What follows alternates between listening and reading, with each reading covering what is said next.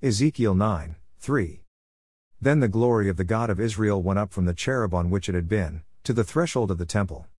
And he called to the man clothed in linen at whose loins was the writing case. 4.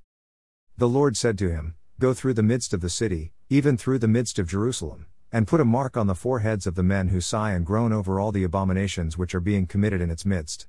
5. But to the others he said in my hearing, Go through the city after him and strike, do not let your eye have pity and do not spare. 6. Utterly slay old men, young men, maidens, little children, and women, but do not touch any man on whom is the mark, and you shall start from my sanctuary. So they started with the elders who were before the temple. Those who are marked with compassion in their heart will be spared when others are struck down. This is an historical, biblical, and also prophetic statement that resounds for us today with not fear, but hope. Ezekiel 7. Punishment for wickedness foretold. Moreover, the word of the Lord came to me, saying, And you, Son of man, thus says the Lord God to the land of Israel, an end. The end is coming on the four corners of the land. Now the end is upon you, and I will send my anger against you, I will judge you according to your ways and bring all your abominations upon you. For my eye will have no pity on you, nor will I spare you, but I will bring your ways upon you, and your abominations will be among you, then you will know that I am the Lord. Thus says the Lord God a disaster, unique disaster, behold it is coming. An end is coming, the end has come. It has awakened against you, behold, it has come. Your doom has come to you, O inhabitant of the land. The time is come, the day is near, tumult rather than joyful shouting on the mountains. Now I will shortly pour out my wrath on you and spend my anger against you, judge you according to your ways and bring on you all your abominations. My eye will show no pity nor will I spare. I will repay you according to your ways, while your abominations are in your midst, then you will know that I, the Lord, do the smiting. Behold, the day. Behold, it is coming. Your doom has gone forth, the rod has budded, arrogance has blossomed. Violence has grown into a rod of wickedness. None of them shall remain, none of their people, none of their wealth, nor anything eminent among them. The time is come, the day has arrived. Let not the buyer rejoice nor the seller mourn, for wrath is against all their multitude. Indeed, the seller will not regain what he sold as long as they both live, for the vision regarding all their multitude will not be averted, nor will any of them maintain his life by his iniquity. They have blown the trumpet and made everything ready, but no one is going to the battle for my wrath is against all their multitude. The sword is outside, and the plague and the famine are within. He who is in the field will die by the sword, famine and the plague will also consume those in the city. Even when their survivors escape, they will be on the mountains like doves of the valleys, all of them mourning, each over his own iniquity. All hands will hang limp and all knees will become like water. They will gird themselves with sackcloth and shuddering will overwhelm them, and shame will be on all faces and baldness on all their heads. They will fling their silver into the streets and their gold will become an abhorrent thing. Their silver and their gold will not be able to deliver them in the day of the wrath of the Lord. They cannot satisfy their appetite nor can they fill their stomachs, for their iniquity has become an occasion of stumbling. The temple profaned. They transformed the beauty of his ornaments into pride, and they made the images of their abominations and their detestable things with it, therefore I will make it an abhorrent thing to them. I will give it into the hands of the foreigners as plunder and to the wicked of the earth as spoil, and they will profane it. I will also turn my face from them, and they will profane my secret place, then robbers will enter and profane it. Make the chain, for the land is full of bloody crimes and the city is full of violence. Therefore, I will bring the worst of the nations, and they will possess their houses. I will also make the pride of the strong ones cease, and their holy places will be profaned. When anguish comes, they will seek peace, but there will be none. Disaster will come upon disaster, and rumor will be added to rumor, then they will seek a vision from a prophet, but the law will be lost from the priest and counsel from the elders. The king will mourn, the prince will be clothed with horror, and the hands of the people of the land will tremble. According to their conduct I will deal with them, and by their judgments I will judge them. And they will know that I am the Lord. Ezekiel 8.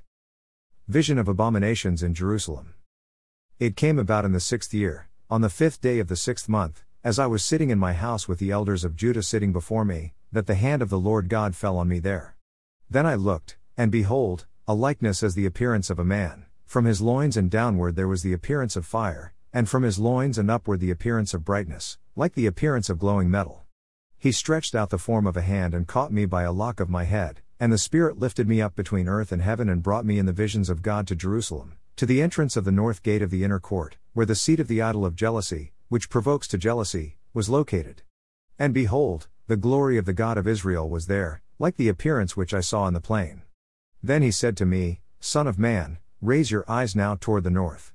So I raised my eyes toward the north, and behold, to the north of the altar gate was this idol of jealousy at the entrance.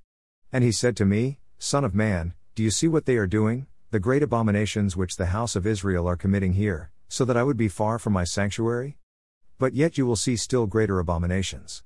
Then he brought me to the entrance of the court, and when I looked, behold, a hole in the wall. He said to me, Son of man, now dig through the wall. So I dug through the wall, and behold, an entrance. And he said to me, Go in and see the wicked abominations that they are committing here.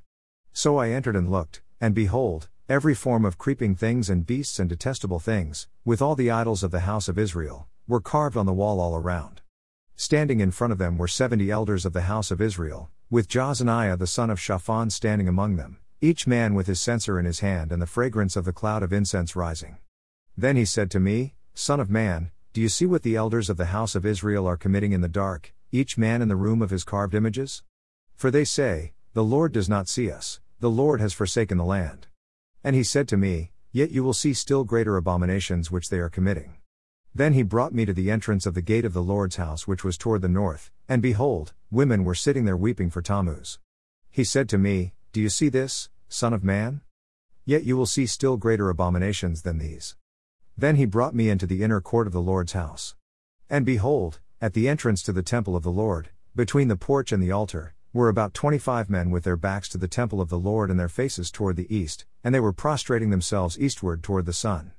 He said to me, Do you see this, Son of Man? Is it too light a thing for the house of Judah to commit the abominations which they have committed here, that they have filled the land with violence and provoked me repeatedly? For behold, they are putting the twig to their nose. Therefore, I indeed will deal in wrath. My eye will have no pity nor will I spare, and though they cry in my ears with a loud voice, yet I will not listen to them. Ezekiel 9. The vision of slaughter. Then he cried out in my hearing with a loud voice, saying, Draw near, O executioners of the city, each with his destroying weapon in his hand. Behold, six men came from the direction of the upper gate which faces north, each with his shattering weapon in his hand, and among them was a certain man clothed in linen with a writing case at his loins. And they went in and stood beside the bronze altar. Then the glory of the God of Israel went up from the cherub on which it had been, to the threshold of the temple. And he called to the man clothed in linen at whose loins was the writing case. The Lord said to him, Go through the midst of the city, even through the midst of Jerusalem, and put a mark on the foreheads of the men who sigh and groan over all the abominations which are being committed in its midst. But to the others he said in my hearing, Go through the city after him and strike, do not let your eye have pity and do not spare. Utterly slay old men, young men, maidens, little children, and women, but do not touch any man on whom is the mark, and you shall start from my sanctuary. So they started with the elders who were before the temple. And he said to them, Defile the temple and fill the courts with the slain. Go out. Thus they went out and struck down the people in the city. As they were striking the people and I alone was left, I fell on my face and cried out, saying, Alas, Lord God!